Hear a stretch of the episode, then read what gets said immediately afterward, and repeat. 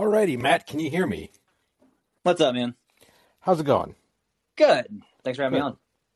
Absolutely. So I, I guess we'll just get started here.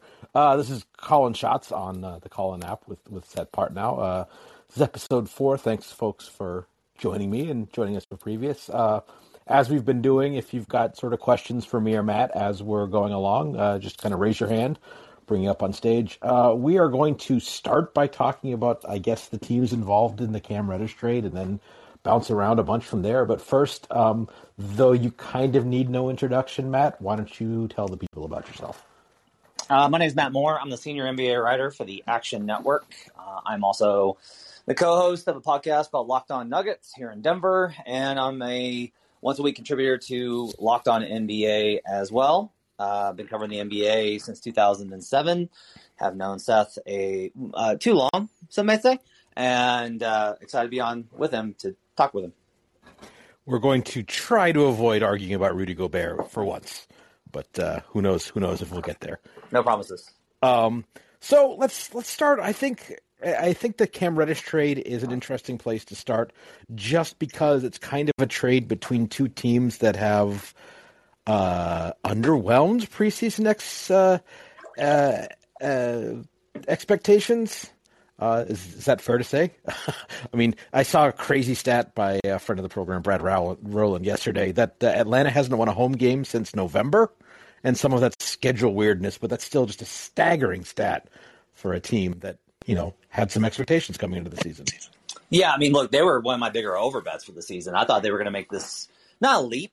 Like what I, I based it off of basically when you have this dynamic superstar point guard or just wing superstar player and you make this jump into the playoffs, what does the next season look like? And what it basically looked like was you're not quite as good as the year before, but you're still good enough to make the playoffs and you still typically tend to hit your over. And instead, the Hawks are just like completely melted down and deconstructed. Like the the idea they validated anyone that thought that their end of the season run last year was a fluke.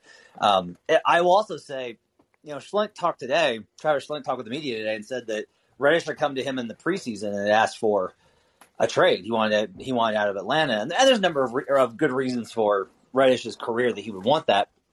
But what I think is notable is you have that, plus you have John Collins' kind of repeated comments about being unhappy with various things, and it just kind of leads back to create this idea that uh, a team that is so centrally built around Trae Young seems to have created an atmosphere where no one's really happy on the team. And I think that that broader conversation is interesting and it's important because of a number of things about how we value the Hawks and their players and, and where that team is at. Yeah, I mean, I think we did see a little bit last year that uh, um, winning kind of has a way of, of curing these things. I think there were some rumblings, maybe even more than rumblings, about people not loving everything in Atlanta before they made the coaching change last year, and then they make the the coaching change and they play great for the second half of the year, and they have a you know a, a pretty you know magical and unexpected playoff run, and and everything is hunky dory, but you know struggling out of gate this year, and all of a sudden.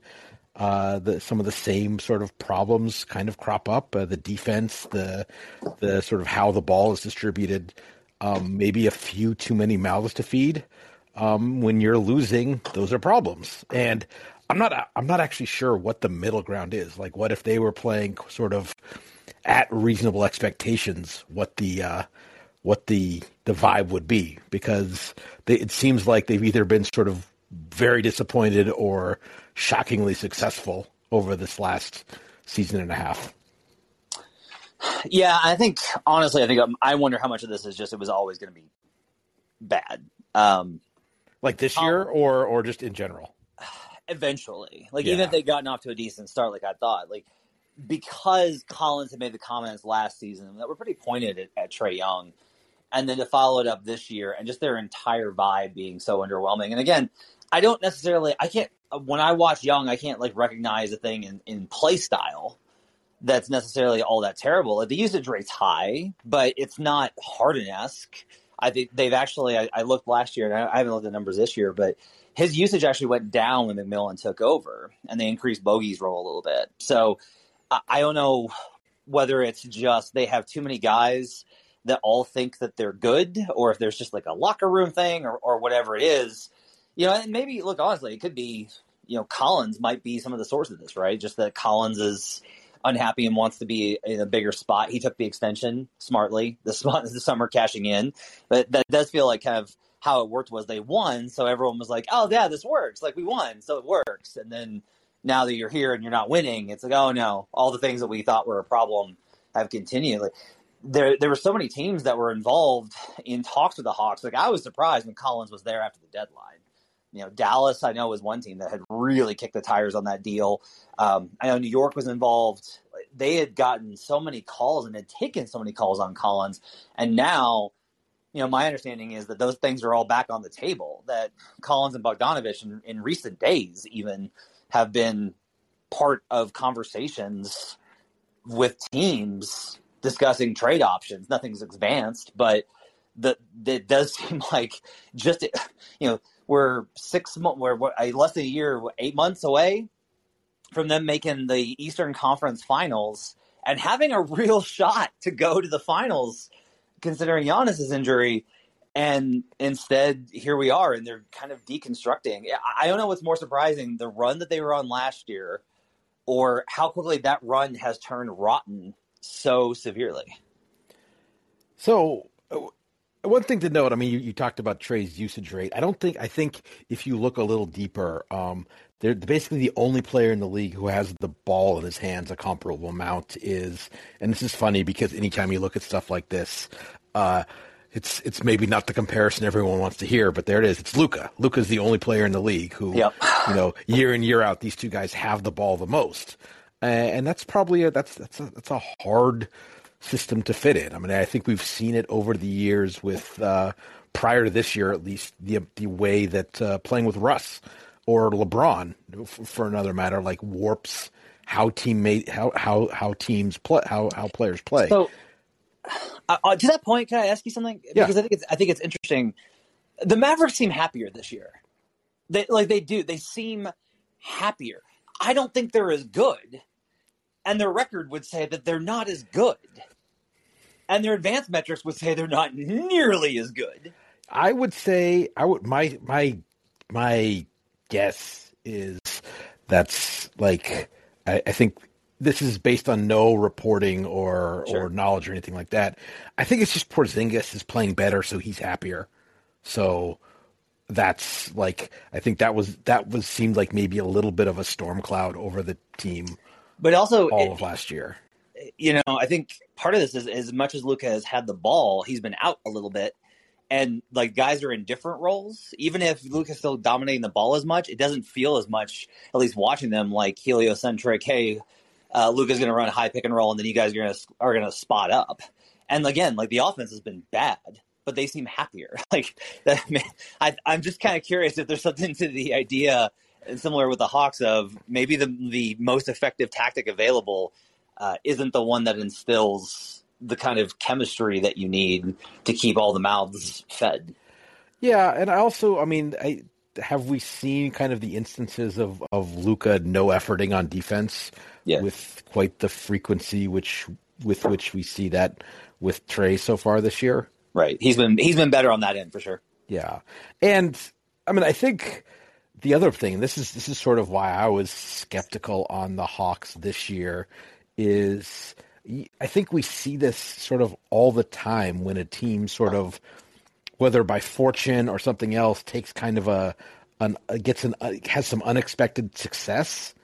They sort of don't know how to handle it and and forget that you know you start the next season you know uh, score zero zero.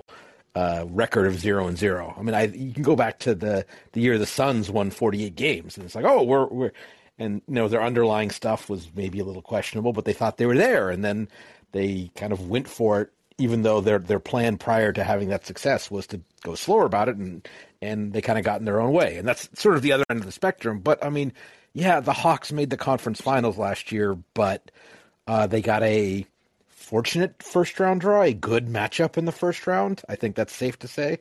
And then, uh, you know, Philly did some Philly things and kind of imploded against them, and uh, so there you are in the in the conference finals. But I don't like. I does anyone think that they were a, even though they got further, they weren't a better team than Brooklyn last year. They weren't a better team than Brooklyn coming into this year. Certainly, like so, it and, and early in the year, I mean, even Trae gave comments about you know being bored by the regular season, and that was sort of a a huge red flag to me about like a team sort of not, you know, being in on sort of the process that's necessary. And like you know process is obviously a loaded word now but but no but not being in like with the journey part of, yeah. of, that. Like oh well we're we're gonna get back to the conference finals again. And it's like well no you kind of have to you have to do that part over again also and you have to relish doing the things to get there and it seemed like they were they, they, that like early prosperity kind of almost tripped them up a little bit. Not to not to psychoanalyze, but I, I well, will no, anyway. well, I think what, well, I think what's interesting there is uh, because again, what I looked at from I looked at from the perspective of okay, um, what happens? What happened the year after CP3 takes the Hornets to the second round? What happened the year after Derrick Rose takes the Bulls to the Eastern Conference Finals? Um, all these types of cases. But I think something that's kind of a, a twist on that is that the Hawks didn't just make the leap into the playoffs and then get knocked out in the first round, and they didn't just make it into the playoffs and then win a nice second round or first round series versus a you know a weaker opponent, and then learn their lesson in the second round versus the Sixers. They made it all the way to the Eastern Conference Finals and the doorstep of the finals. And I do wonder if maybe like there is a difference there because you look at the Grizzlies made this big leap two years ago based off of how good Ja is and, and the rest of their drafting. And then I was like, okay, but they're a young team. They'll probably regress. And then they were actually like a little bit better. And they made the first round of the playoffs. And then they got waxed by Utah, as is like the natural progression of things. It's like you're supposed to like make the and even the Bulls are maybe your example of this, where they made the playoffs versus LeBron, and then they got better, and that's when they made the leap. Versus the Hawks just like leapt all the way to a conference finals appearance. And even though that's only two rounds, I do kind of wonder if that instilled that sense of complacency and like, well, we're going to be there. Like we're we're definitely going to be there in the in the end, because you didn't have to to face like, oh wow, we are like a ways away from this team. Yeah, um, I, well, and, and and frankly, you keep. I mean, the you say the if they had made the NBA Finals last year, that would have been fluky too. Yes, like hundred uh, percent you know, best player on you know, eh, like eh, the best player on the other team gets the best player remaining in the playoffs probably get you know eh, blows their knee out and you yada yada yada like that's that hmm. that's you know so it would that's have how been the Raptors a, won a title. Oh, sorry, I'm just kidding. Just I I don't I, mm, okay.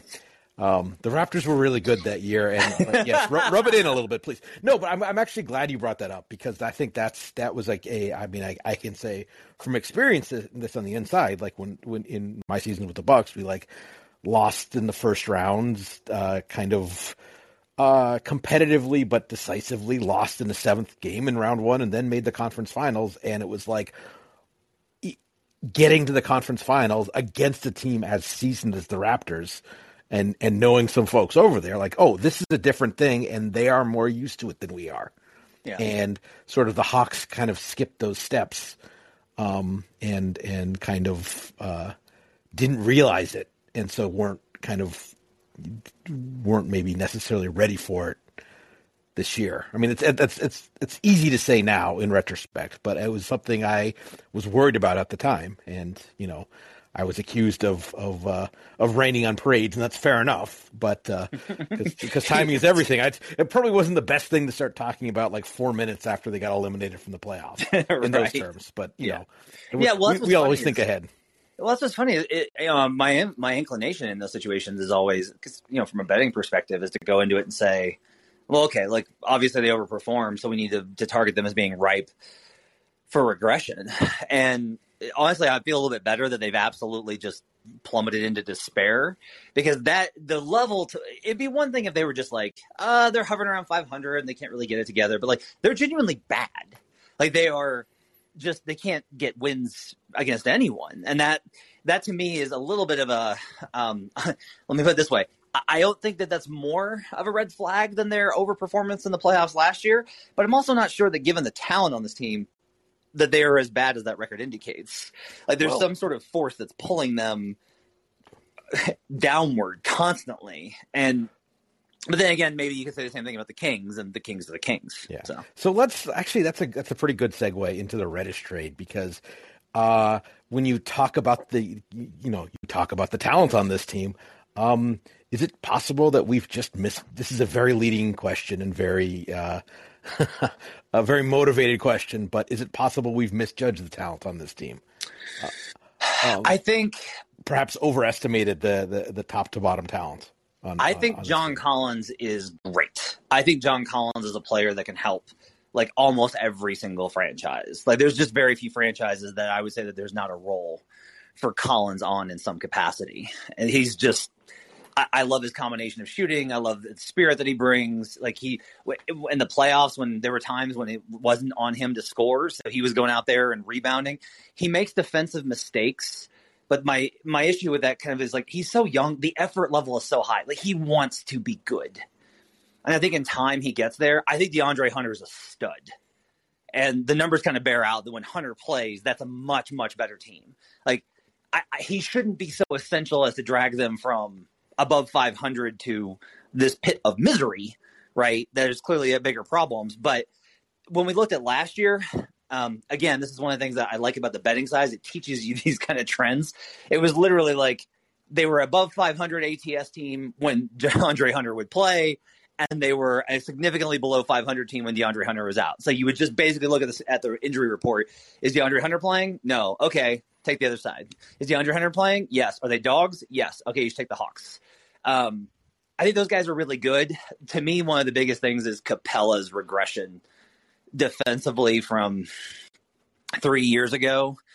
There were a lot of signs last year. Like there were signs in Houston. That's one of the reasons they traded it. It was like they were just indicators that hey, uh, Capela's not the guy that he he once was. And then last year there were a lot of signs that he wasn't that guy either. But now it's just like I don't know what he does for them. He's not this big, and I think some of that has to do with how physical the league is this year with some of the rule changes. Like to me, the league feels more. That's a that's an anecdotal, not data driven thing, but the league feels very physical this season. It's one of the reasons I think the Mavericks are better defensively. Is like their bigs are playing very physical. Um, you know, Kleber and uh, Powell in particular, I think have done a really great job of being physical inside, and so I think Capela is more skill based, technique, verticality, those kind of things. I think have hurt them on the defensive end because the offense has still been fine. They just can't get any stops to save their life. And when you look at that roster, that was my concern last year. And then they put it together for that stretch with McMillan. And so now I, I don't know what, what that kind of says. I'm not sure that the talent is bad. I just, you may be right that the talent isn't as good, but I still, I, I mean, look, I still look at Trae's production and it's just that's a lot of production to try and dog, even if there's still a lot about his game that doesn't make them as good as they should be. So it's interesting you, you mentioned the physicality. I'm wondering if some of the defense is okay. Last year with the with the you know the the touch foul rules kind of and the ease at which you could draw fouls coming off of screens and stuff like that. Nobody could guard the point of attack. So the fact that the Hawks couldn't guard anybody at the point of attack except for Hunter, didn't matter. And now right. that you can, like it, now that it is possible to do so without getting fouls called, the fact that the Hawks still can't at all uh, is maybe just more of a differentiator. Like, well, and what's it like, interesting? It, it, it hurt their defense, but it hurt everybody's defense last year. Yeah, what's well, here's what's kind of interesting. It it really did for the last couple of years. You didn't have to be good physically, and you definitely didn't have to be good at the point of attack because no one was good at the point of attack, like you mentioned.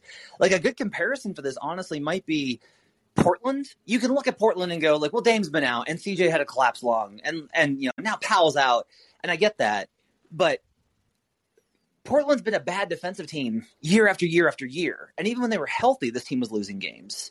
Like I do kind of wonder now if you're one of those, if you, I don't think, I think you have to have a better balance this year than in other years, even as we've seen the offenses regress so much over the last, you know, month and a half, as you rightfully were saying back when we started off with unders hitting an 80% clip. You're like, it's going to regress. It's fine.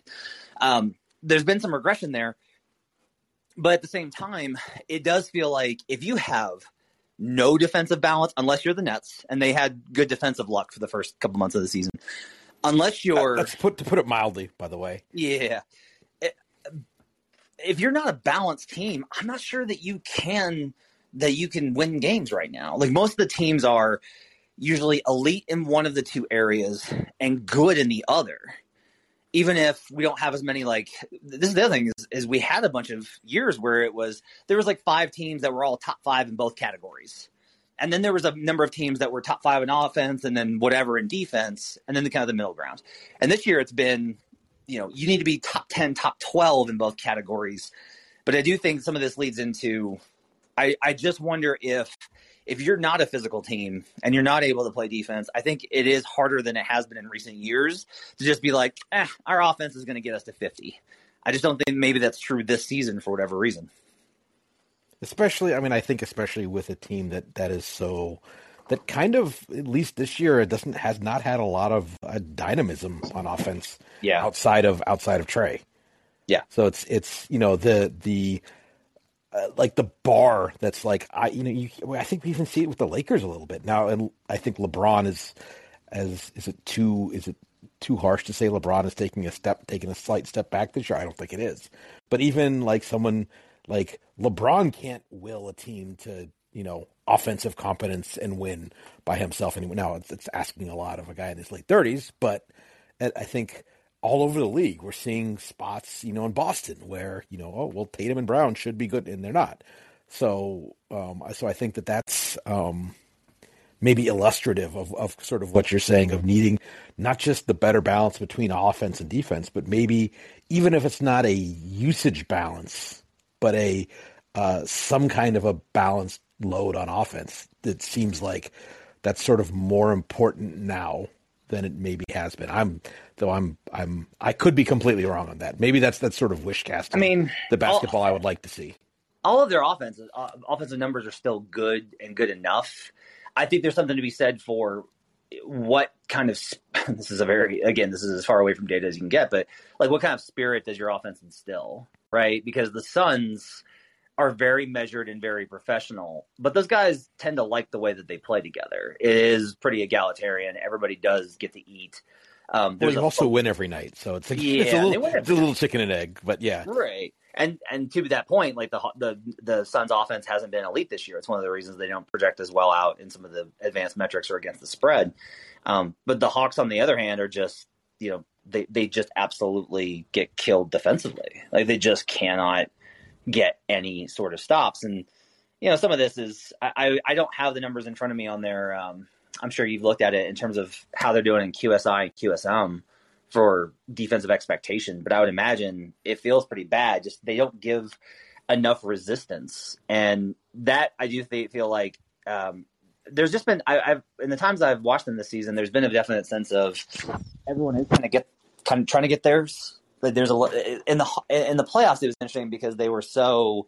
It did feel like they were like, we're going to hit you with all these weapons, and we've got you on the edge, and we're the hunters, and no one, you know, we're obviously no one believes us, et cetera, et cetera. And this year, it, it definitely, when watching, it's like, okay, now Bogey's got to do some stuff. All right, now Trae's going to take some time, and he's going to jack up this three, and they're going to wonder why, and everyone's going to look at him like, why did you take that shot? And you know, okay, Collins gets to post up here, and it doesn't feel there. There's no cohesion. It doesn't feel like there's a lot of a great ball movement, even though the offense has been good. Again, this is what's kind of interesting. Is is okay if the offense was better, would they be better?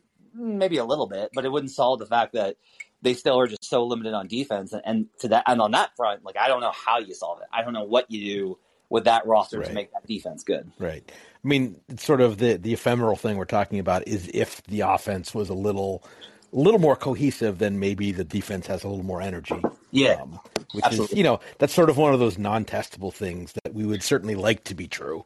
Um, but I think there's probably some truth to it, but it's also a, a lot of it is sort of a talent issue.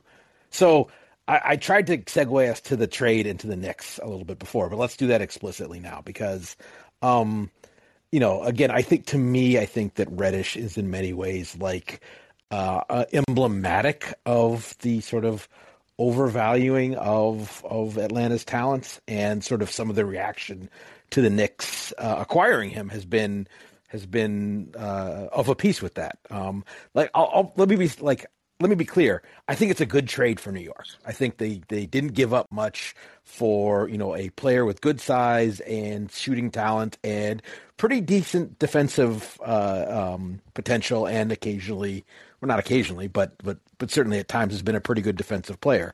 What has just been super over the top is sort of the gushing about the acquisition of a likely future All Star, and I, th- I think that's that's reacting to a player we have literally never seen since he was in high school. So, um, uh, so, and and I think that that's you know when when the Hawks get have been talked about as being so talented, it feels like that's a big part of it.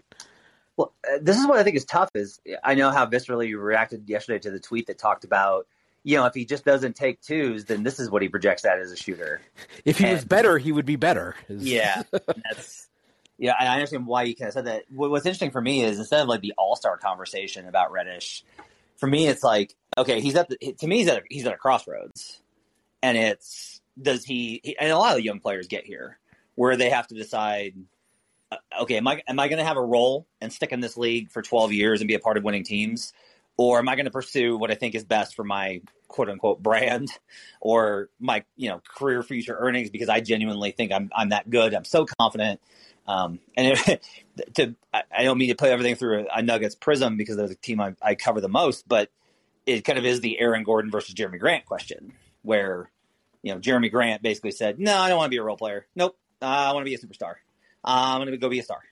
And Aaron Gordon went the other way and went, you know what? I, I really hate losing, and I'm totally fine if I'm scoring you know 13 points a night and not shooting that much because we're actually playing good basketball, which I never expected Aaron Gordon to do. But like those guys were older in their careers when they had to make that choice, and Reddish I think has to make that he's at one crossroads. He'll probably have another. I think if he converts to a three and D guy, Seth, I, I think he can be good. I think he can be helpful.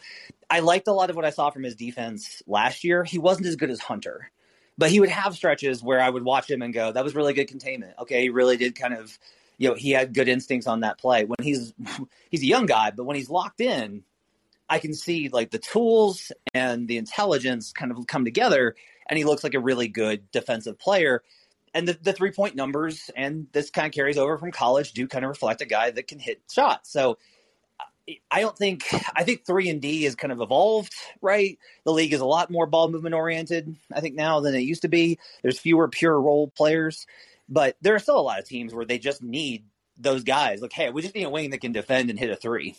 And I think if Reddish were to commit to that, he could be really good. But if the idea is like he's going to be unlocked and become a three level scorer, I can't see that. Doesn't mean it can't happen. Like this is part of what I talk. Well, about. It, there, I mean, there's there, has been again. I don't like. I don't want to feel like I'm hammering on this, but there's been basically from his from his year at Duke through his years in in, in the pros. There's been basically no evidence on the court that he that that he is going to that he's that likely guy. to develop into that guy. Well, yeah, and and it, it, and and that was and, and funnily enough, like the the divergence between sort of his I guess I'll say statistical profile as a prospect and how he was discussed. Like the player you're describing he should be, like that was kind of his like can make a shot and has some really good defensive peripherals that if that was what he was going to do, he'd be a pretty good player.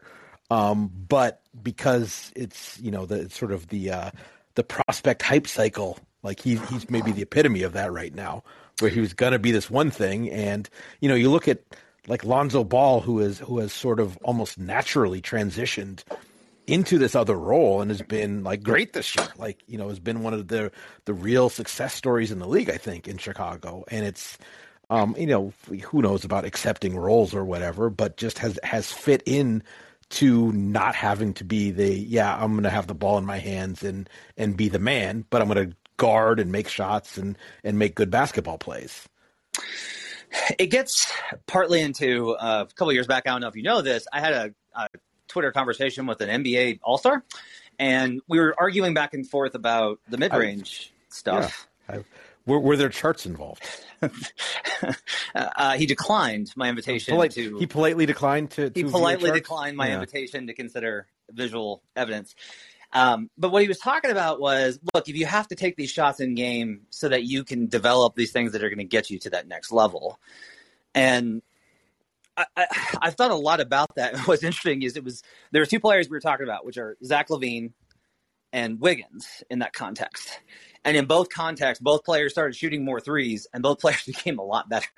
Now, LaVine got a lot better at mid range too. Like that's a good example of a player that like did commit himself, and he just got better everywhere. Like Zach's playing with like some of the best yeah. offensive balance, I think, and feel in the game right now. And to be and to be fair to LaVine, like by his third year in the league, he was a he was a a pretty like he was a an acceptable pull up shooter. Yeah. Like he, so he was like you could see that year on year progression. Yeah. Of like okay, as a rookie he was, but he was like he was you know 19 and had barely played at UCLA, so he wasn't great. And then, but by his third year, his last year in Minnesota, he was he was you know it was certainly the trend was good for that yeah. improvement. Whereas with Wiggins, it was like the ball and hands creation was basically never good. And Chicago overall, I think it's good evidence of this kind of proof of concept of we're not going to take a lot of threes, but when we take them, we're going to make them all. And it's kind of the opposite with LaVine, where he takes like he doesn't take uh, all that many mid range shots, but when he does, he makes them at a really high rate. And that like that's the whole thing, right? And that's part of the the whole the whole thing. Um, with Reddish, I think it'll be interesting to see what what Thibs wants to do with him, just to figure out. Um, I mean, for you're right that for New York, there's nothing but upside. It's they get off of Knox, who was such a disappointment. Um, for everyone that believed in him, myself included. And maybe he gets a fresh start and he does better. But they get off Knox and they bring in another guy with a, a slightly better profile that can provide. You know, they need better defense and they need. Uh, they've tried to, to be a really three point oriented team, so he could fit really well. It's just been interesting to hear. I agree with you. That's been interesting to hear the discussion of this hype cycle of of yeah based off of, I mean, look, that that hype cycle lasts so long is what's interesting. These guys, yeah, if so they get sticky. a hype, if they get a hype from high school, I mean, this is the whole Bol thing. Is that there's still like this whole like, oh, all Bol needs is an opportunity, and I'm like, look, guys, I've I've been covering the team that has him, that wants him, that needs him to succeed for four years, and I'm telling you. There are reasons that he does not succeed that have nothing to do with Michael Malone's whims. Well, and it's not, and, and you know, with the amount of injuries the Nuggets have had over the over the last couple of years, it's not like there's been a lot of guys like we we marvel at how deep Denver managed to make their roster every year. So guys get chances. It's just like Zeke Nnaji takes advantage of them, and and other people, you know, haven't haven't shown themselves that that's that's like what should happen. That's who should be on the floor. So that's like I, like the, the notion that, that like the Nuggets are not a place where someone can can get a chance if they show potential is is kind of it's not uh, it's not you know the the D'Antoni Suns where it's like they play six and a half and and yeah. and, and too bad who who knows what the next guy has uh, that's not that's not the case at all. Yeah, they've had lots of opportunities, and I think with uh, I think with Atlanta, like they they gave Reddish I thought a lot of opportunities. Now again, I kind of get back to why did he want out? Like, what was it about the, about that situation that made him? Now, it may it may have been life stuff, right? Maybe been like I just don't like the city, or you know whatever else. But I think it's an or they. An I mean, or they paid. You know, they paid Huerter, and, and yeah. So it's like you kind of look and say, well, uh, okay, they've paid this guy, and how am I going to get my chance? And I mean, that's that's maybe just the business aspect of it, as well as the the sort of the basketball aspects. But yeah. So I don't know. I think um, I think Reddish I think probably the most projected path is that Reddish winds up, you know, eventually just settling in and by like year eight, it's like, you know who's been really solid this year? is like Cam Reddish. like Cam Reddish has been really good for that team. On, Once, on, the sort of the Jeff Green cycle, the Jeff yeah, Green, the Jeff Green, like, Kyle, Kyle Kuzma cycle. Yeah, just like the you you wake up one day and you're like, you know, or uh, it's um, oh my god, Marvin. Marvin's a great example. Oh yeah, yeah, yeah. That's a, that's a really good like like oh what a what a what a what a reach, what a bust as a second round pick, and then he's like, wait, he's been in the league for how long? And he's been yeah. a good, valuable player. Yeah, that's a, that's a good call. Um, but I, before we bounce to to maybe, I mean, I, do you want to talk about the Knicks at all, or are they just like depressing? Um, I don't. I guess my thing is, I don't. I don't know what to expect from them night to night. That's the thing. Is is they go they went on and there's been more than a few teams like this this season where they go on these really the Raptors or another team where it's like when they're good they're they look really good and you're like that team's pretty good And then when they look bad, you're like, this team sucks. like this team is is there is so little talent on this team. And, and when the Knicks look bad, they look atrocious. Uh, if they could play the Celtics every night, I think they would be in good shape. Um, sure. That's been they've, they've had so many signature wins. The defense is kind of stabilized, so that's promising. Uh, as somebody with an over ticket for them because the number was too low at 40 and a half, I've I've liked to see the the, the defense stabilize a little bit. Um, and it's Rose going down. I, I do think hurt the floor very badly the production. Like Fournier is one of those guys that you just cannot rely on, and so night to night. Now, I, I love what I've seen from RJ. Like I, I would be very excited if I was. Oh boy. Like, oh, so so there's one for us to fight about. Uh, no, right. I'm kidding. No, it's we don't have to fight about it. It's just you know, it's it's the kind of thing where you know, you, I I tend to hear about it whenever he puts two good games together. Oh yeah, for um, sure. But um, so I wanted to rather than dwell on the Knicks, I did I did want to kind of bounce off. It, it's funny that you you recall having that conversation with, with Kevin Durant because I I was I was on uh, uh, Eddie Johnson's radio show uh, I don't know about a month ago, and we kind of had that that that same sort of conversation deal like regarding Mikal Bridges, and it's it, it is it is a it is a really interesting question because it's sort of like there's sort of a what's good to win now, what's better long run either for the player or for the team. And that's not a that's not a it's not an easy one to answer. Like you know as of right now should Mikal Bridges take many pull up twos? Probably not. Now I would say the difference between Bridges and Reddish is has is has Bridges shown enough? Has he kind of earned the right to get to try those? I think so. And so I think it's I think we have seen him do it a little bit more this year and maybe maybe it'll work. It probably won't, just because it's it it's it's a hard skill that you know is is pretty rare. Um, but you kind of got have to reach a certain level to almost um, get to try that for for for good teams, right? And I think that's that's sort of yeah, like you force feed them opportunities, but like don't you have to kind of be like baseline competent before you try to you know do star stuff? I don't know. Is that is that unfair? I think it's an excellent example of how teams are always trying. They're always operating on more levels than we think about because we always just think about it in the in the context of how do you win games this season so you can get a good playoff spot so you can go to the playoffs and win a title. That's or go as far as you can. Like what's the decisions that are made by the front office of it's like, well, you know, we're looking at the cap two years down the line, or we're looking at we're expecting a, a jump in the cap two years down the line, so we're going to do this, or we have to make room for this, or uh, we have to make an agent happy, or these type of things that have multiple levels, and it's you know, in a, in a season, you've got everybody trying uh, supposedly to be on the same page and accomplish the same goals, but within that, you have all these individuals who are independent contractors trying to accomplish their own goals, and the questions are you know, uh, Reddish making a leap or whoever making a leap, Mikal, into being a valuable three level scorer is good for the team. It's not like having less, you know, having more three level scorers is not bad for a team. And so it's like, okay, there's value to, for you to do this, and there's value for us for you to work on this. My question is always just like, how often do you bust that out in a game? But then the response is you're never going to be able to develop it unless it's in a real game environment. You can take a million practice shots. That's why the, right. the bigs are always shooting threes. Like you in, in shoot arounds, like you have you have to do these things in game. There's nothing that replicates it. Uh, and I think that that's a tough counter to try and figure out.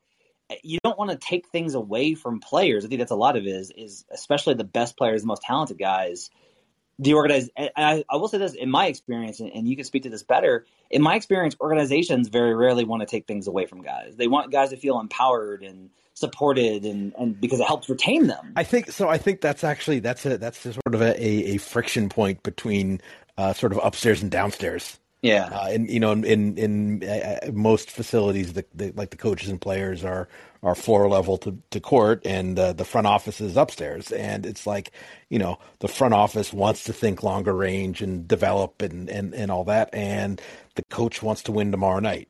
And some of that's, I mean, some of that's natural, um, uh, but I mean, to a large degree, it's natural because you know what are you being judged on? Um, you know, you're being judged across multiple seasons as a front office, and you're being judged at times if things get ugly, you're being judged like quarter to quarter as a coach. So I can kind of you you can kind of see where that that the impetus is there. But um, uh, yeah, and and you know some coaches are are are certainly better than others about uh, giving sort of freedom. And I don't think and, and I don't think freedom is always good for every player. I mean, I think there's been players who, for example, have struggled in Golden State because they have too much freedom. There's too there's not enough uh, you know, the, the, their they, the, their offensive concept is so advanced because there's so little structure. Kelly, that, Kelly's a great example yep. of this. Mm-hmm. The different, like why why Otto Porter is so much better there than Oubre was. Yeah, and like Oubre's been great for the Hornets. Like he's been great, and he was good with the Suns. Like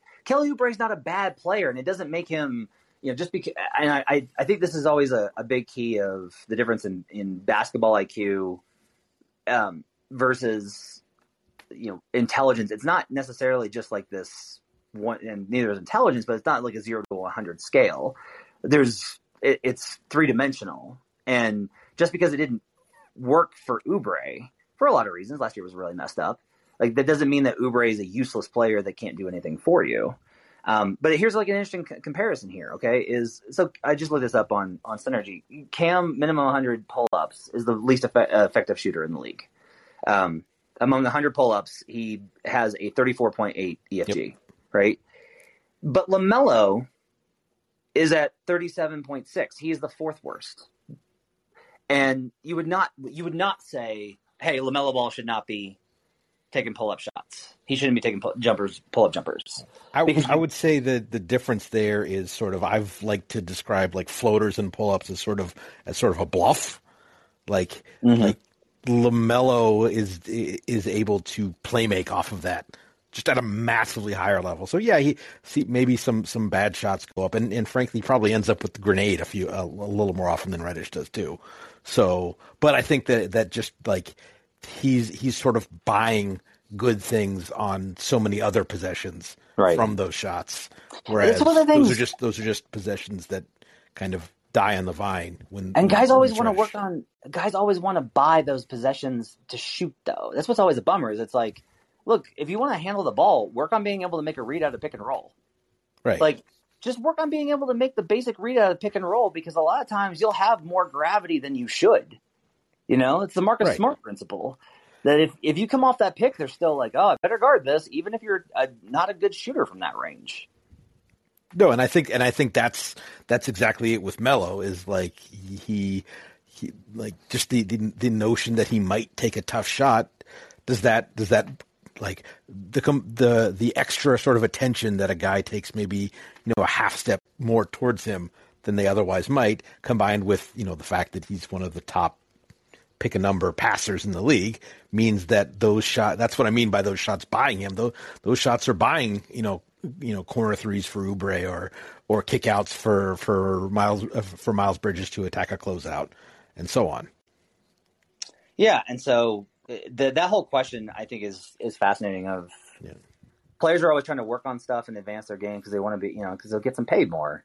Right, but it seems like it's always just built, especially with these guys that are, are wings. It's just like, oh, but I want to be able to to shake, to dribble, shake, pull up, and so let's so let's let's almost counterpoint that to to a, a, team where one of their big success stories has been a guy who has expanded his offensive game, but it hasn't really gotten. It's not really that it's been complex. It's just like doing kind of simple things well over and over again. I think that's the Grizz and Desmond Bane, yeah. who has done a lot more with the ball in his hands this year, but it's been much more in sort of the kind of the the Malcolm Brogdonish one move and straight line fast and hard versus you know uh, over elaborate kind of getting in the bag. Um, and that's just a, just segue again to I think obviously right now one of the kind of the the the the, the most feel good stories in, in the league and uh, almost an uh, almost a perfect counterpoint to the Hawks, which is the Grizz. What's funny is um, I, I love this story in that the story of Bane this season. So in summer league, I'm out there and I noticed that the Grizzlies have Bane handling full time. Like they have him basically running the offense. And I was very surprised at that. I was like, really? and uh, I was one of like four people in the back room, the little curtained off room in summer league media availability, talking to Desmond, and I, I just asked him kind of about that. He, he, said, "Yeah, that's what they said they wanted me to work on, was just work on playmaking, work on on ball stuff." And I went back and forth a lot of of thinking about whether that was good or not, and ultimately I was like, "I guess we'll see." And it's an interesting case of summer league as a as a test tube. And I, honestly, I'll tell you, that like I didn't think he looked great in it. Like I thought that he he he showed some on the dribble stuff, but it wasn't like his stats were he wasn't dominating. And so I was like, well, if he's not dominating in summer league, but then you see the results of that continued work where having the secondary playmaker next to Ja makes everybody's life easier. When it's not heliocentric, hey, let's clear out and let Ja do something and then we'll all wait and catch and shoot. It's no, like we're gonna Ja's gonna do something incredible and that's gonna make the defense freak out and then Bane's to be in a position to catch his defender off guard to dribble pull up, and you know throw in his shooting ability, and you have this really great, competent player. And it, it's to me, it's like it's the Grizz are such a feel good story in general right now. Like they're the story. The Bulls and the and the Grizzlies are the stories of the season to me so far because they're the, the surprises is okay, am I crazy to think that? I mean, it's uh, okay. It's very easy to say this after the Bulls just lost the other night by seventy three or whatever to, the, right. the Nets, and the Grizz have won. You know, haven't lost in in this calendar year and much before that. But like uh, the Grizz sort of feel more real to me than the Bulls do. Some of I think I think some of that is the Grizz have done this like despite injuries, and the Bulls are just fairly obviously pretty top heavy at least as as presently constructed. But also, it just there's something about the the. I mean, maybe it's that the the the, the bull style is so like. It, it's so it's so shouldn't work on paper, but it is. Yeah. Um. And and the Grizz like okay, this all makes sense.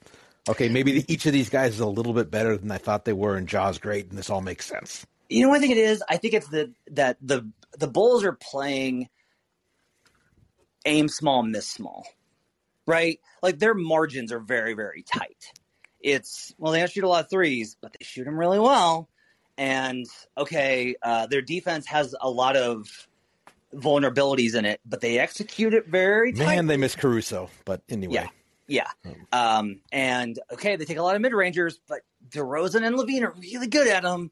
And so they have like this very, they just, they, their margins are very small versus Memphis. Everything is like huge hit, giant miss. When they're bad, like the Heat games this season, people forget about them. Like they got destroyed by Miami early in the season, just at home, just obliterated. And for a while, like their numbers were all out of whack. And, and you talked about this with, with Ja's on off, that their numbers were, I've referred to it as like they just got nuked. Like a lot of their, their key guys.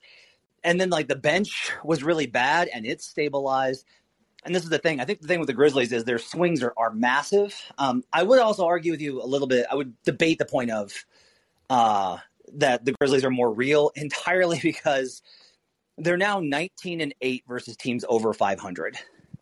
And that's just not sustainable. So, so maybe not that real, but yeah, like but, not. So, but it does. It, it, I mean, I guess it feels like, um, you know, it of these two teams, it feels like we're more likely to be having the Hawks conversation that we just had earlier about the Bulls. A year from now, I absolutely think so because I think that that their margins, if everything doesn't click together, and like next year, it's like, oh, that's right, Vucevic is a complete liability uh, in when he's on soft when he's dropping in defense, and teams uh, like LaVine and DeRozan are banged up from a long playoff run, and they can't get over screens as well. Because like I just spent an hour just doing nothing but watching specifically Vucevic with DeRozan and LaVine in pick and roll and watching like how is this working and it's really working well. Those guys are fighting and getting over screens, but if that margin gets a little wider, if they don't fight as hard over screens, if they have the whole Hawks thing of like, oh, we'll be there in the end, then that defense falls down and then the offensive efficiency issues creep up. They're really relying on transition that's the other maybe big warning sign is thereby for a while they had like the best transition mark in the league by a magnitude. And that's cooled off a little bit but anytime that a team needs to run un- unless they're the lakers with lebron specifically i get a little nervous. Um, so I think that's maybe the argument. Although I will say, like, look, Memphis's defense also is a little suspect, and there are times where uh, there's a lot of things about Memphis where I look at it and I go, okay, you have all this energy and you're chaotic and you have this transcendent superstar and you have all of this talent. But in the playoff series, are you going to be able to contain this to win the high leverage possessions? Or is it going to be a little lunatic crazy? Because that's one of the things that really bit them versus the Jazz. They got way out of control. Is this, is this, is this the part where we have the Jaren Jackson conversation? Because that feels like the, that feels like the Jaren Jackson conversation. Yeah. What, what, what what's your Jaren Jackson? I mean, well, I mean, he, you know, he's been uh, he. I think he's always been a player for whom the idea and the actuality have diverged a little bit. Yeah. Like it's diverged to the extent that I was probably I was probably too low on Evan Mobley because I was because uh, they they profiled somewhat similarly coming in and like and and Mobley kind of doesn't have some of the same problems that that Jackson does in terms of you know fouling and and overall defensive impact being questionable because of the fouling and the lack of rebounding. Um, I think he's he's certainly like he's been better this year, but you do like he's got to show it in a playoff situation. I mean, he was I don't want to say he was unplayable, but he was not good against the Jazz last year. No, he was not. It's not a not a great matchup for him, but still he was he was not good in that series and like the way playoff basketball is played for as much as Steven Adams has brought them, you know, you're is he more than a 20 minute a game guy in the playoffs? So that that's all of a sudden it's like, okay, Jaren, like, uh, is are, are are we ready to go yet? And and the answer is still kind of I don't know.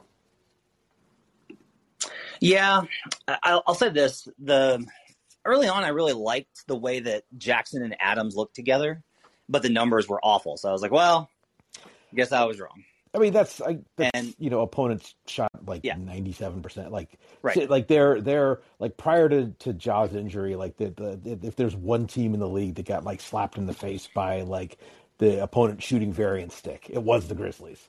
So there's, and, there's there's a lot of stuff that happened like early in the year. It's like, okay, maybe they weren't great defensively, but they weren't that not great defensively. Yeah, like, but that that trio of Adams, Jackson, and Morant. Um, you know, they are plus 7.8 with a 105 decent uh, defensive rating. And for me, um, Adams' ability to play two man game with, with Ja helps a lot. That provides a nice counter because Adams' ability to pass from pinch post yep. gives them a different dynamic. Um, the question I think is look, I'll say this. I think the Jazz are a terrible matchup for them. If they wind up in a, if the Jazz go on a run and get the one seed and the Grizzlies are four, I don't think Memphis gets out of the second round. You, I think, you think the it, Warriors. I, I kind of think it's a better matchup for them this year than it was. I think Memphis is better able to handle that, and I think I actually think that the uh, that the that the having Adams is, is sort of part of why is because of that passing ability. He can yeah. he can move Gobert around in ways that like Valanciunas, who had a good series, but who but he couldn't really move Gobert around the same way. I think defensively, though, if I'm Memphis, I want a team that's going to try and, you know, I, they do well, I think, versus the Warriors because of the chaotic energy. Like they thrive in that environment. Versus the Jazz are are mathematics, where they're just like, if X, then what? Like the Jazz's entire system, I think, will work to get them in rotation. And the Grizzlies are okay in rotation if it's chaotic and frenzied, but not if it's a controlled, deliberate environment. I, I, I do think that the Jazz, if if if the games are close, the Jazz, I think, have shown a tendency to uh, get away from their system offensively. So sure. That's, that's that's part of why. And, well, that's what's fascinating. That's why I love this. This, this Jazz season is such an interesting story to me. Um, in part because of the the post game comments have been so fascinating to watch the divide between players that are like, "Are we going to go in and we're going to do the same thing, or are we going to learn that we have to try something different?" And other quotes that are like, are we going to trust the system and, and play the right way, or are we going to do our own thing? And those two things, like, I, I don't know. I'll just so, say. So this, it's it's uh, you know, it's usually framed as as like a, a Mitchell versus Gobert thing, but this is all. No. This, this sounds much more like a Mitchell versus Ingles thing. Yeah, I think it, I think that's part of it. Like, it might not be those players specifically, but it's certainly like in terms. But of, it's the idea, right? Yeah, of like yeah. the guys on that team that are I mean, we can just say it. Like the guys on that team that are hoopers, I think are are definitely in that mindset of like we get we can't we can't we gotta we gotta play playoff basketball and and win the way that I've seen all these other guys go. And then you but have like, but, the, but then they have the guys who say, "But we okay, but that's not the players we have." Yeah. So let's let's yeah. use the players we let's Yeah. let's let's. and if we just that- and and, yeah. and it's a great idea of like, is it the design or is it the execution? Because there is a reasonable argument to be had that like, look, if we just if we just do what we do and we do it well, we can win this way. We may not win huge, we may have challenges, but we can still do it. And the Bucks, I think, are a great example of that. Of like the Bucks didn't radically change what they did. You know, they played. The, yes, they played Giannis more. They switched more. Um, they figured out they did some things to counter, but the Bucks largely like still were the same team. They just did what they did better after they had Jrue. Yeah, and and and yeah, Jrue Holiday is just like a lot better than Eric Bledsoe, so Yeah. that, that that that probably helps. Um, yeah, um, I think you know we're gonna we're gonna wrap up in a couple minutes. Uh, just if anyone in the audience has a uh, has has a question, feel free to to uh, to to jump in. But um, I kind of guess like I, I want to want to ask. Like we've been talking about the Grizz.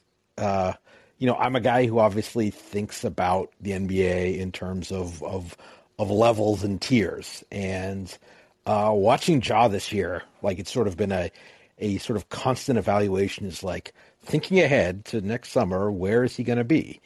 Like you know, he's like people have have put his name in the MVP race, and I think that's that's a bit that's a bit premature. That's a bit too far. But like certainly an All NBA consideration. Um, uh, so what is that like? Where do we say is he a? I don't. Are we going to have be discussing him as a top ten player after this year? That seems wild to me. But like that seems like a depending on how the rest of the season goes. That's like where the ceiling of it is. Is that where do you see that like now, and where do you think it will end up by the end of the season?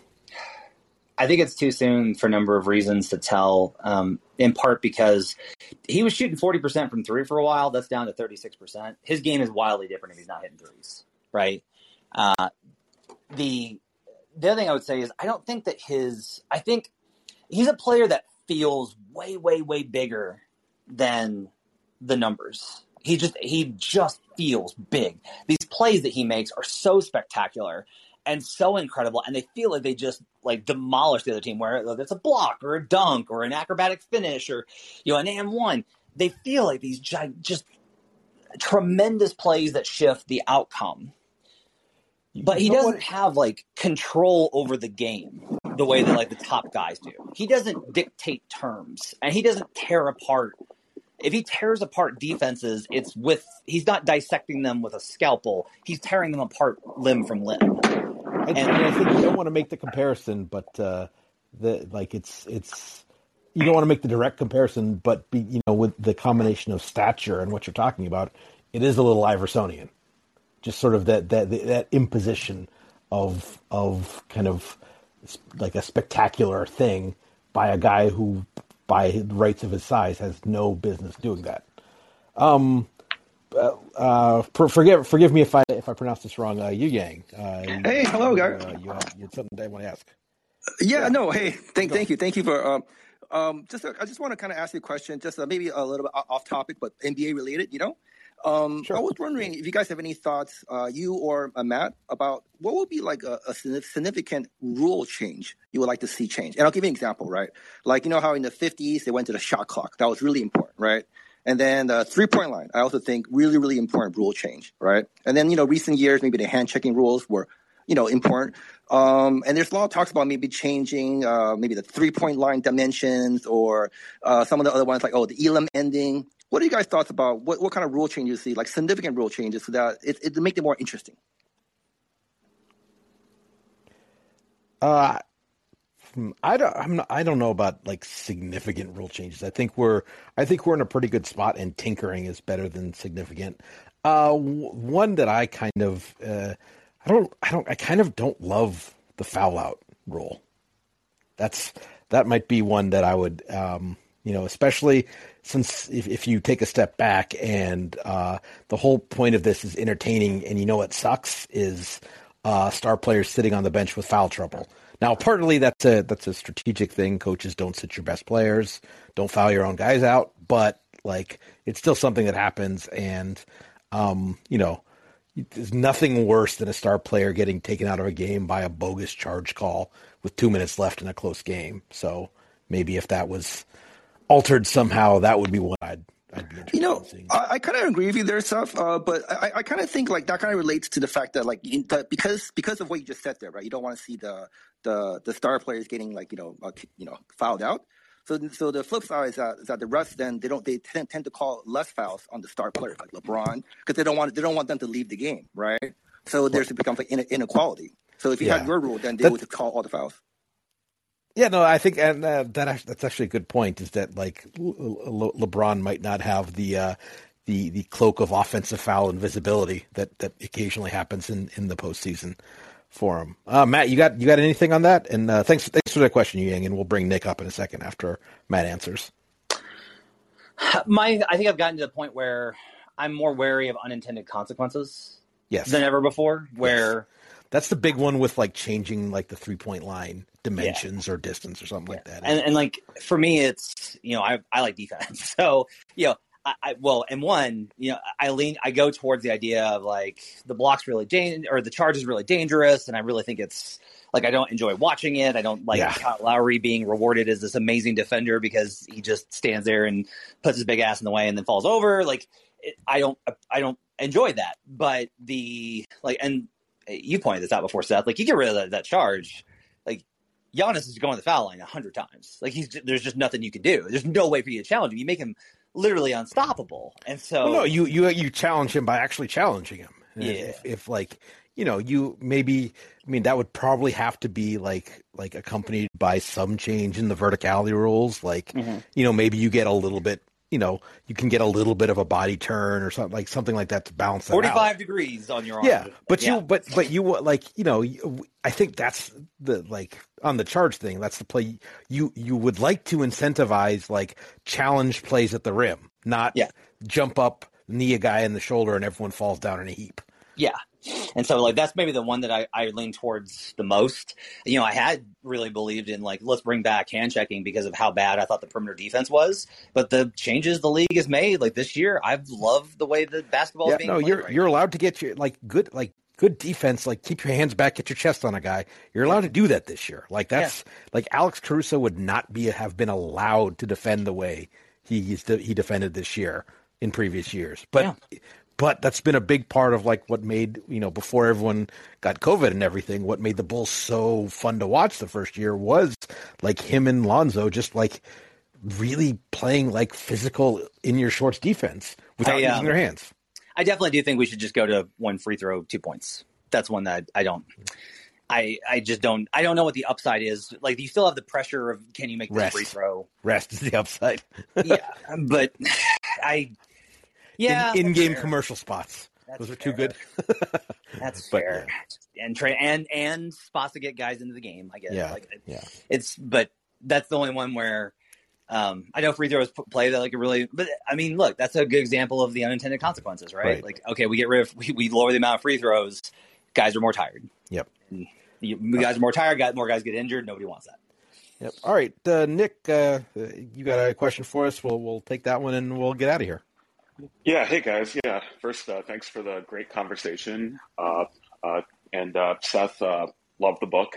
Thank you. Uh, just this is kind of a vague question, but something I've been having a lot of trouble, particularly at this point in the season, with, and with how much disruption's been going on. Uh, I guess this came up when I was watching like that Nets third quarter against the Bulls the other night, where even though it's like small sample size, but I was like, yeah, these guys are kind of in a different universe as these guys, and I, I was just kind of wondering how we should be looking at playoff translation at this point in the season. Uh, because, like, for a team like the Jazz, like, they might look really amazing, but as you guys discussed, like, th- they can't guard anyone on the perimeter, and I don't really see what they've done to fix that. So I'm, I'm just, like, basically borderline throwing out whatever they're doing in the regular season, but that doesn't feel right either. And I was just wondering if you guys had a general framework for looking at this, or if it's, uh, or if like the season is just so weird that it's even murkier than. I mean, I think I, I, I said this in the book that I think that regular season and playoff basketball have are diverge have diverged and are continuing to diverge by more than ever before. And I I still think that's true. And you throw like the the weirdness of this regular season on top of this, and I, you know, I I, just, I you know I, I, asked on Twitter the other day, like, what would have to happen in the regular season for the Bulls to be considered the Eastern Conference favorites? Um, not getting, not giving up a forty-nine to two run or whatever it was against the Nets would probably have been a good start. But like, basically, the answer was nothing. There's nothing they could do, and I think that's right. Like, I agree with that. But it's just, it's, it's, it's weird that that like, we, even though as as entertaining as a lot of the basketball has been, it's just, it's how predictive we think it is of what happens in May, uh, I, I, think we're all sort of thinking not very. Well, I'll say this. I think one, I've been digging a lot, a lot into this because you know if you want to get a Bulls future, it's like now, right? You get right. you get the number one seed in the East, and you're still getting them at a big number. So I haven't bet it for a specific reason that you just mentioned. There's still like I can wait till the playoffs, see how they do over the second half of the season, see if the defense holds up, make sure they're injury free, and I'll still get them as big dogs because of what Seth just talked about. So I can wait to put an Eastern Conference future in on the Bulls if I decide that it's worth it. For me, a lot of it is um, you have to be within range of a team talent wise, and regular season record, I do think, kind of indicates that. Um, it is rare we get a Warriors Mavericks 2007 situation where there's right. a huge disparity that results in an upset. But what however, we see is, go ahead. However, I think that that just because of the roster weirdness of this year, like I think we're we're having to eyeball that a little well, bit more than we can by records or or net ratings and stuff like that. I'll say this though, you, you, because I think mentioning the weirdness of the season helps the Bulls because almost no team was as wrecked as they were. They were without DeRozan and LaVine for a long stretch and they stayed above water because they got good contributions from guys. Now you could say like, well, everybody was messed up in that stretch, but the Bulls actually were kind of ahead of it. Like they were one of the first teams to really get nailed. Um, I think I'm not saying that, that I think the Bulls are are legit. I think that what's interesting this year is I think it's open and it's possible, and that's all I've ever really wanted. Is just like I look. The Nets can be, can beat the, the Bulls in this one game. The Nets record versus top ten teams is horrific, and they've consistently lost over the past two seasons to Milwaukee and the Sixers. And those are two teams that they're probably going to have to deal with come April. Like, I don't look at the Nets as like this unstoppable juggernaut. I think they're a really good team with a lot of talent. They're only a good team because of that talent. Uh, they have no front court defense. I think that they're matchup vulnerable. And you know, I, I on I do the thing for NBA.com slash NBA bet called Futures Friday, where I'm doing a future like a number of futures every week. And I put in one this morning for the Miami Heat to win the East because I'm getting them six to one, and I like their matchups with just about everybody, except ironically, I don't like it versus Chicago. So this is the thing: is I think if you're within range of a team talent wise, in terms of quality, it's always record, but quality, it's record's usually a pretty good indicator.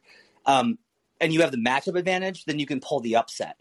I think that that's kind of the thing is, and a lot of it for me in the playoffs is can you solve the problems that your opponent presents? Yeah, and that's what I think is is so fascinating. Is um, the Nets only have one answer.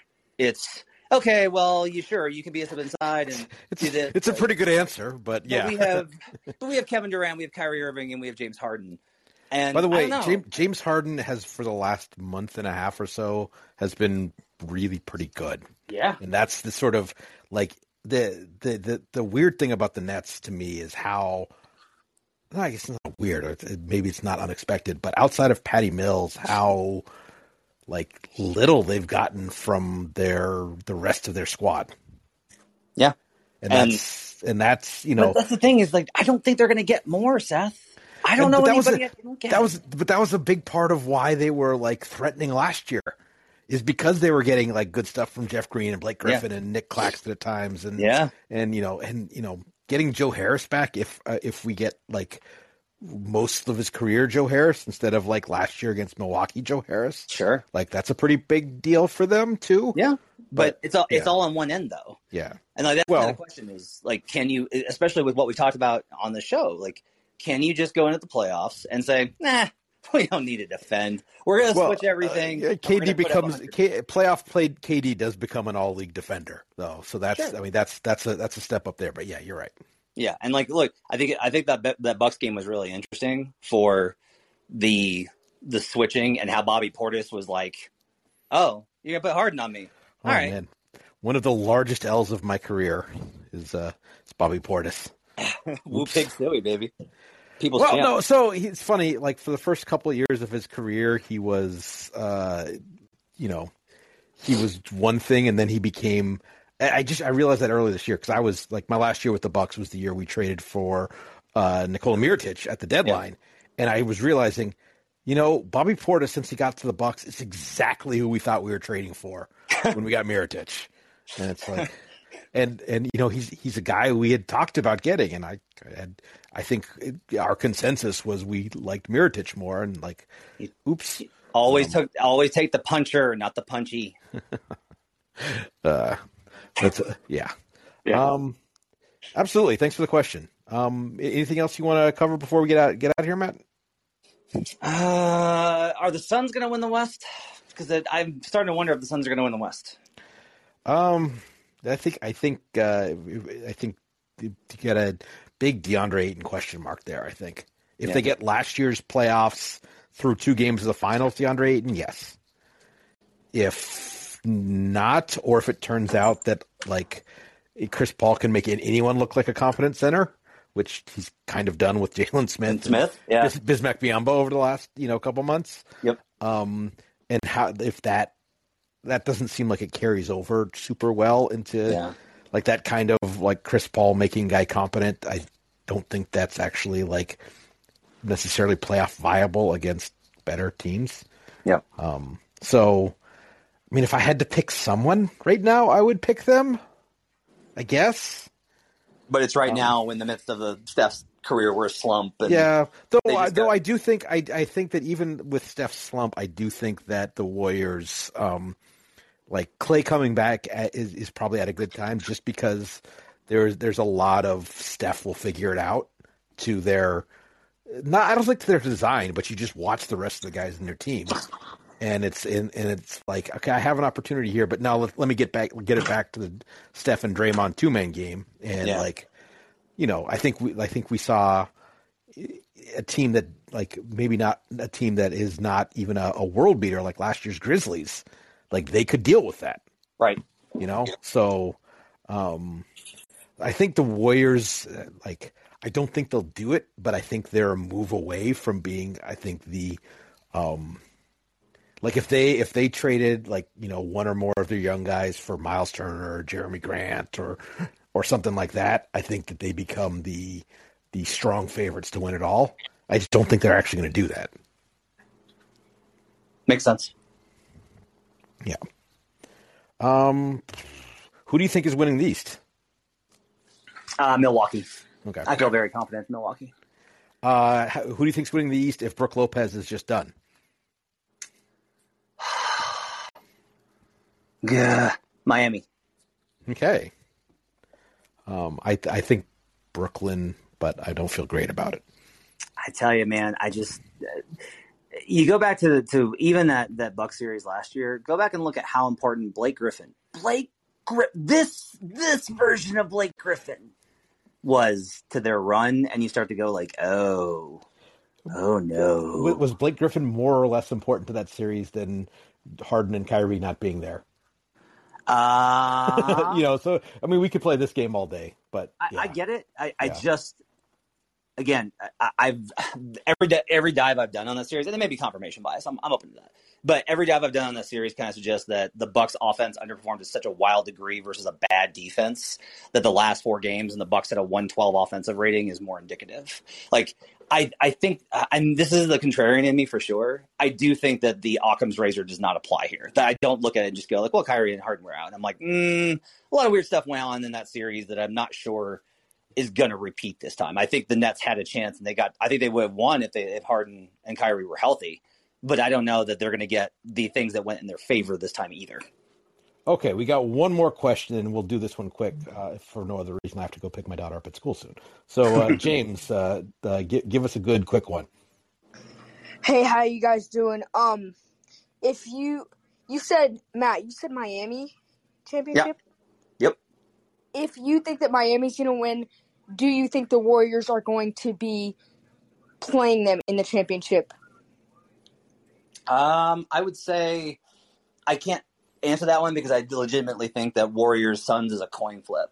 I look at everything from a betting perspective. So for me, it's like if the Warriors are dogs, I'm betting the Warriors. If the Suns are dogs, I'm betting the Suns. Yeah. That's how close I think, that, think those two teams are.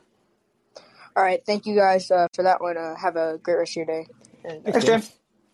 And uh, th- uh, thank you, Matt. Uh, this this was fun. As as usual, we uh, make a plan of what we're going to talk about and and uh, stick to it only in the barest of details.